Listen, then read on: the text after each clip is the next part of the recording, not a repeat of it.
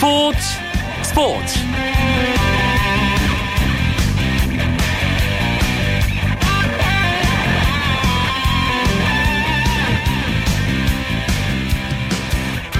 안녕하십니까. 목요일 밤 스포츠 스포츠. 아나운서 이광용입니다. 클럽 축구가 아닌 국가대표 축구의 시간이 돌아왔습니다. 각 리그의 스타 플레이어들이 조국을 위해 뛰는 FIFA 3월의 A매치 데이가 시작됐는데요.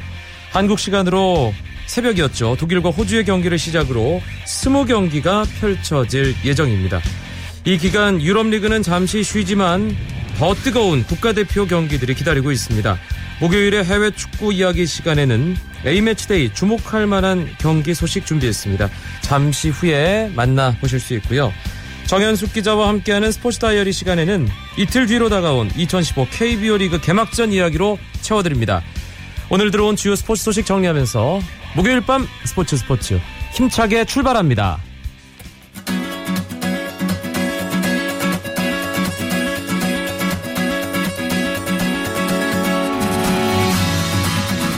프로농구 4강 플레이오프 울산 모비스와 창원 LG의 마지막 승부 5차전에서 모비스가 78대 67로 승리하며 챔피언 결정전에 먼저 올라갔습니다.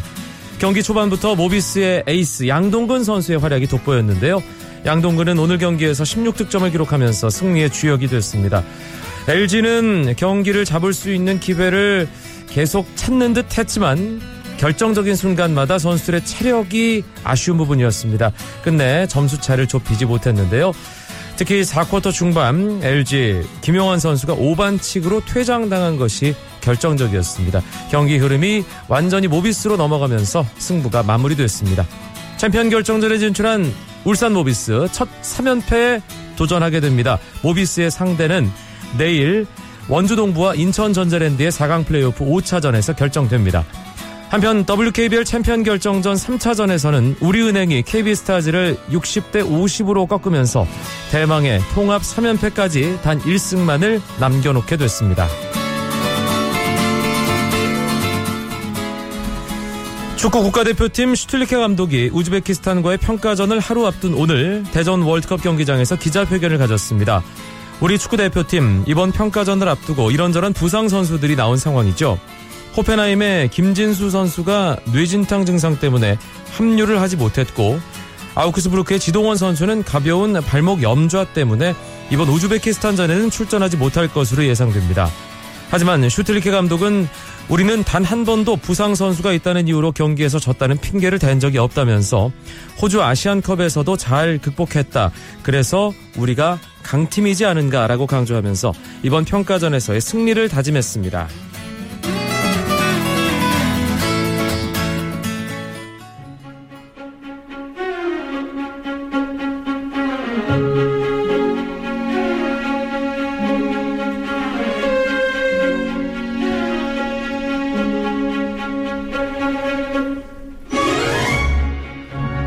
주간의 따끈따끈한 스포츠 이슈를 정리해드립니다. 스포츠 다이어리 KBS 스포츠 취재부 정현숙 기자 함께합니다. 어서 오세요. 네, 안녕하세요. 프로야구 어, 이제 개막이 이틀 남았습니다. 야구 팬들은 정말 그렇죠. 이 순간만을 네네. 기다려 오셨을 텐데 오늘 프로야구 개막 관련 이야기로 가득 채워주신다고요? 네, 저도 뭐 야구를 상당히 좋아하기 때문에 과연 언제 개막할까 손꼽아 기다리고 있었는데 네. KT라는 신생팀이 합류하면서 사상 처음으로 19단 체제로 변신을 했잖아요. 올해는 5강 플레이오프로 치러집니다. 일단 전문가들은 이 팀을 최강팀으로 손꼽고 있는데 이광용 아나운서가 생각하시는 팀 삼성 라이온즈죠. 그렇죠. 일단은 배영수 선수가 예. 팀을 떠났지만 여전히 투수력이 강하고 가장 짜임새 있는 팀이다 이런 평가를 받고 있습니다. 삼성을 포함해서 SK와 두산, 넥센과 LG가 5강으로 거론이 되고 있는데 주목할 만한 점은 지난해 이 SK와 두산이 4강에 오르지 못했는데 올해에는 달라질 것이다 이러한 예상들이 많거든요. 네. SK는 일단 FA 자격으로는 최정과 김강민 등이 잔류를 했고 또 김강현 선수 역시 팀에 남아 있잖아요. 그렇죠. 그래서 과거의 SK 왕조를 다시 재현하겠다 이런 다짐을 하고 있고 두산도 지난 겨울에 장원준 선수를 영입 영입하면서 가장 뜨거운 팀으로 떠올랐다고 볼 수 있겠습니다. 뭐 최약체 팀으로는 역시 신생팀인 KT가 지목이 될 수밖에 없는데 제일 윗자리와 제일 아랫자리는 많은 사람들이 그렇죠. 예측할 수 있는 예, 확실하게 얘기를 하더라고요. 네네. 예. 그렇지만 일단은 KT가 그래도 30% 이상의 승률을 조금은 보여줘야 리그가 조금 더 재미있지 않을까 이러한 전문가들의 예측이 나오고 있습니다. 그렇죠. 지난 연달부터 프로야구 팬들의 입에서 가장 많이 거론된 팀 이름은 바로 이게 아닐까 싶습니다. 한화 그렇죠. 이글스. 하나죠. 네네. 예. 개막을 앞두고도 어 계속해서 과연 한화가 2015 시즌 몇 위를 할 것이냐. 음. 이 얘기가 아마도 야구 팬들의 가장 뜨거운 화제일 것 같은데 정현숙 기자도 피해갈 수 없습니다. 어떨까요? 그 김성근 감독의 매직이라고 그래야 되나요? 네. 김성근 매직을 저도 좀 믿는 편이기 때문에 아, 지난 시즌에 비해서 한층 업그레이드된 전력을 선보일 것이라고 예상이 됩니다. 지난 그렇지만 시즌에는 9위였어요. 그렇죠. 예. 아, 제 숫자를 말해야 되는 건가요? 아, 여기서? 그럼요. 숫자를 말해야죠. 예. 저도 저는- 저도 얘기하겠습니다. 네, 저는 예. 6위. 6위. 저는 가을 야구 한다. 아. 예, 5강 안에 든다로 하겠습니다. 네. 예, 전뭐 다른 프로그램에서도 이미 한화가 가을 야구 할 거라고 말씀드렸기 때문에 네. 일관성 있게 예. 음, 그렇죠. 그렇지만 일단은 기대에 비해서 시범 경기 성적만 놓고 봤을 때는 조금은 실망스러웠죠. 음, 팬들이 그렇죠. 봤을 때는 시즌 초반에 조금 달라진 시범 경기 초반에 조금 달라진 모습을 보이는 듯 했지만 결국 꼴찌로 마무리를 했었고, 어, 그렇지만 조금 기대를 걸 만한 부분은 역시 스프링 캠프랑 어, 시범 경기까지는 주축 선수들의 부상이 계속되면서 완전한 전력을 보여주지 못했었다. 이러한 한화 팬들의 기대감이 높아지고 있는데 지금은 이제 25일에 모건 선수도 합류하고 뭐 포수 조인성 선수를 제외하면 심각한 부상 선수도 없는 게 하나의 또 강점으로 떠오르고 있고 네. 어, 김성근 감독은 그런 얘기를 했었죠. 97년 쌍방울 시절에도 시범 경기에 본인이 꼴찌였다 그 팀이 그렇지만 정규리그에서 3위를 차지했다면서 어, 반란을 예고하고 계시는 그런 상황인데 또 시범 경기 막판에 유창식 선수에게 117골을 던지게 해서 이것이 약간 또 논란이 되기도 했었잖아요. 저는 어, 이 부분이 오히려 선수들의 정신 무장을 조금 더 강하게 키워갈 수 있는 부분이 아닌가 이런 생각이 들기도 합니다. 제가 첨언을 살짝 하면 한화가 지난 시즌, 지지난 시즌 계속 꼴찌를 했던 가장 결정적인 이유 가운데 하나가 어이없는 수비 장면이 많이 그렇죠, 나왔기 그렇죠. 때문이거든요. 근데 네. 김성훈 감독이 가장 강조하는 게 수비에서의 기본기, 음. 수비의 강화지 않습니까? 그 수비만으로도 훨씬 더 많은 승수를 쌓을 수 있지 않을까라는 생각이 들고요. 김성훈 감독이 그동안 새로 팀을 맡아서 4위 밑으로는 단 한 번도 기록한 적이 없거든요. 그렇죠. 예. 그리고 김성근 감독이 만약에 특정 선수가 실수를 했다. 그러면 밤에 잠을 안 재울 것 같아요, 선수들을. 그래서 실수를 하면 안 된다는 강박관념 속에서 경기를 할 수도 있기 때문에 예. 더 짜임새 있는 수비를 보여주지 않을까 싶습니다. 스포츠 다이어리, 에서도 한화가 야구 이야기 주인공입니다. 올해 여러 기록들 또 기대되고 있잖아요. 경기 수가 많다 보니까 더더욱 그렇죠. 네네네. 팀당 경기 수가 144경기로 늘어나면서 선수들 개인 기록에 상당히 많은 관심이 쏠리고 있는데 어, 가장 시선이 모아지는 기록이 홈런과 다승왕 경쟁입니다. 네. 뭐 이번 시즌 박병호 선수가 전무후무한 4년 연속 홈런한 기록과 함께 사상 첫 60홈런에까지 도전을 하고 있고요. 이승엽 선수도 한국 프로야구 최초의 400홈런 달성을 목전에 두고 있습니다.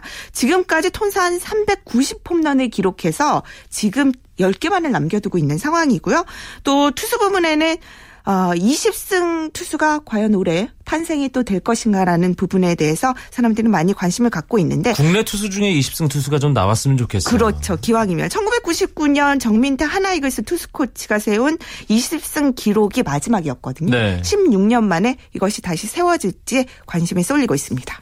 올 시즌 규정이 또 변화되는 게 어떤 게 있는지도 좀 짚어주실까요?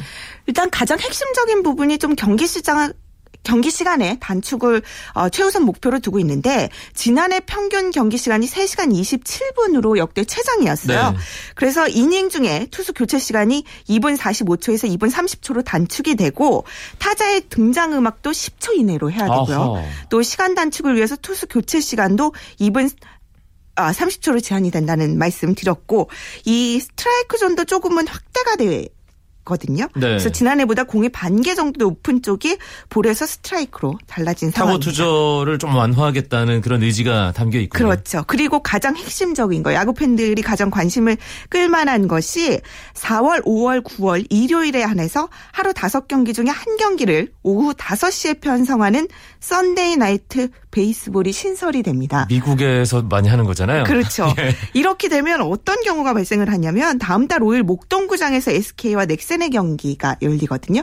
그러면 정말로 야구를 좋아하시는 분들은 잠실에서 경기를 보고 또 이동을 해서 가실 수도 있고 아. 이러한 그 하루 종일 야구와 함께 할 수 있는 그런 상황이 연출될 가능성도 높다고 볼 수 있겠습니다. 알겠습니다. 프로야구 개막전 토요일 전국 다섯 개 구장에서 치러지는데 시구를 누가 하는지도 요즘은 어, 큰 관심사가 되잖아요. 네. 개막전 시구자 다 정해졌습니까? 그래서 일단 롯데와 KT의 사직 경기에서 의미 있는 시구가 펼쳐지는데 고 최동원 선수의 어머니 김정자 여사가 시구를 할 예정이라고 예. 합니다.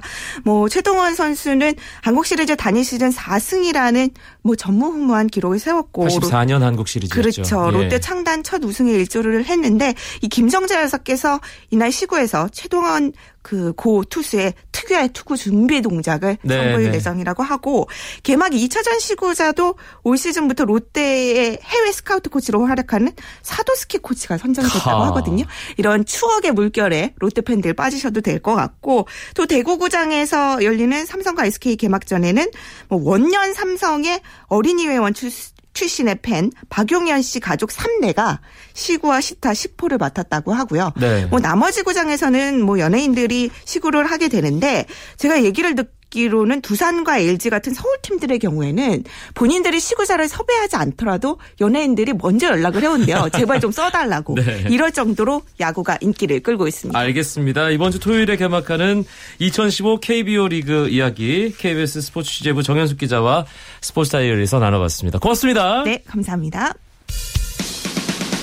쳤다 하면 홈런이고 슛 골인이고 각본 없는 한편의 드라마 그것이 바로 그것이 바로 손에 잡힌 우승 트로피 목에 걸린 그 배달 너와 내가 하나 되는 그것이 바로 그것이 바로 그것이 바로 꿈꾸던 스포츠 KBS 1라디오 이광용의 스포츠 스포츠 목요일 밤의 해외 축구 이야기로 이어드립니다. 목요일 남자 박찬하 KBS 해설위원입니다. 안녕하세요. 네, 안녕하세요. 3월 FIFA A매치 데이가 시작됐습니다. 먼저 한국 시간으로 오늘 새벽에 있었던 경기죠. 아, 이 호주는 이 대진 상대를 잘 정하는데요. 뭐 독일까지 날아가는 어떤 그뭐 그런 수고스러움은 있었겠지만 독일과 호주의 평가전이 있었습니다. 네, 역시 평가전은 이런 경기를 해야 되는 것 같습니다. 호주 입장에서는 이제 강팀과 경기를 통해서 자신들의 경쟁력을 높이는 그리고 독일은 항상 뢰브 감독이 평가전은 약간 기행스럽다 싶을 정도로 평가전만큼은 어, 뭐 이런 표현이 아주 적절할 것 같아요. 그냥 마음대로 하는 경향이 있거든요. 네. 그러니까 상당히 파격적인 실험들을 많이 하고 있는데 뭐 이런 대결로 흥미를 모았습니다. 결과부터 말씀드리면 독일과 호주는 2대 2로 비겼어요. 네, 독일이 전반 17분에 마르크 로이스 선수의 선취골을 지키질 못하면서 호주에게 연속 두 골을 허용하고 질 뻔했습니다. 그러다가 종료 10분 남기고 포돌스키 선수가 동점골 기록을 하면서 2대 2로 경기가 끝났습니다. 월드컵 우승팀과 아시안컵 우승팀의 대결. 뭐 이렇게 얘기하면 좀 거창해질 것 같기도 한데 어, 호주도 주축 선수들이 상당히 좀 빠진 상태에서 경기를 했음에도 독일 상대로 무승부를 기록했다. 상당히 의미 있는 결과라고 볼 수 있을 것 같아요. 그것도 원정이었잖아요. 네, 그리고 호주는 정말 중요한 두 선수가 빠졌어요. 그러니까 로비 크루즈와 팀 케일이 빠졌는데 이 두 선수가 측면 날개 그리고 한 선수는 중앙 스트라이커거든요. 이 두 선수가 호주 국가대표에서 차지하는 비중은 전력의 한 4, 50% 정도라고 생각할 수 있을 우리나라로 정도로 따지면 포지션은 다르지만 손흥민, 기성용 빼고 축구하는 거랑 비슷한 거 아닌가요? 거의 비슷한 예. 상황이죠. 네, 그리고 공격 상황만 놓고 봐도 뭐 손흥민 선수가 없으면 우리 뭐 전력에 약간 손해가 나는데 뭐 그런 선수가 상징적인 선수가 두 선수 정도 빠져 있으니까요. 아주 중요한 선수가 빠져 있는데 네이선 번즈라고 과거에 인천 유나이티드에서 잠깐 있었던 예, 경기는 많이 못 나왔던 네이선 번즈가 최전방 스트라이커에 포진을 하고 레키와 트로이시를 측면에 배치를 했습니다. 그럼에도 호주가 상당히 용감히 경기를 했고요. 그리고 이 팀은 일단 어, 수비 라인과 미드필더의 구성이 갖춰져 있어요. 네. 미드필더는 마일 제디낙 뭐 밀리건 이런 선수들 또 맥카이 같은 선수들이 이미 잘 짜여진 상태에서 이제 다른 선수들을 덧대는 형식이기 때문에 경기력이 조금 유지가 될 수 있었고요. 그리고 또 호주는 이날 반가운 얼굴을 두 선수를 볼 수가 있었는데 지금 전북 현대에서 뛰고 있는 윌킨슨 그리고 이제 한때 경남에서 뛰었던 루크 드비어라는 네. 수비수 이 두 수비수가 또 경기를 뛰었습니다. 음, 독일 레브 감독이 평가전에서 참 과감한 실험을 한다라고 박찬하 의원이 조금 전에 얘기를 했는데 일단 브라질 월드컵 끝나고 나서 필립 람, 미로스, 미로슬라프 클로제 이런 선수들이 대표팀 유니폼을 벗었잖아요. 네. 예, 그래서 좀 새로운 실험이 특히 더 많이 가미됐을 것 같다는 생각이 들거든요. 그리고 오늘 새벽에 있었던 경기는 노이어 골키퍼도 부상으로 뛰지를 않았어요. 그렇죠. 래서 이제 골키퍼 없고 그리고 최근에 독일의 어떤 대표팀만의 문제 를 넘어서서 리그 내에서의 문제도 그렇고 자국 스트라이커가 좀 없습니다. 그러니까 미드필더와 수비에서는 그래도 젊고 유능한 자원들이 많이 나오고 있는데 스트라이커 포지션은 이제 독일이 좀 선수를 길러내야 되는 그런 문제에 직면해 있거든요. 그러니까 이날 경기는 다시 레브 감독이 3백 형태 3명의 수비수를 뒤쪽에 배치를 해놓고 경기를 했습니다. 그러니까 공격에는 마리오 괴체와 이제 마르코 로이스 이 두 명의 선수를 좀 활용을 하면서 좀 재밌는 실험을 했어요. 벨라라비를 측면 미드필더로 그러니까 3오이 형태에 비슷한 네, 네. 모습 이었는데 벨라라비를 윙백으로 놓은 오른쪽 거죠? 이제 예. 미드필더처럼 놨는데 벨라라비는 상당히 공격적인 선수잖아요.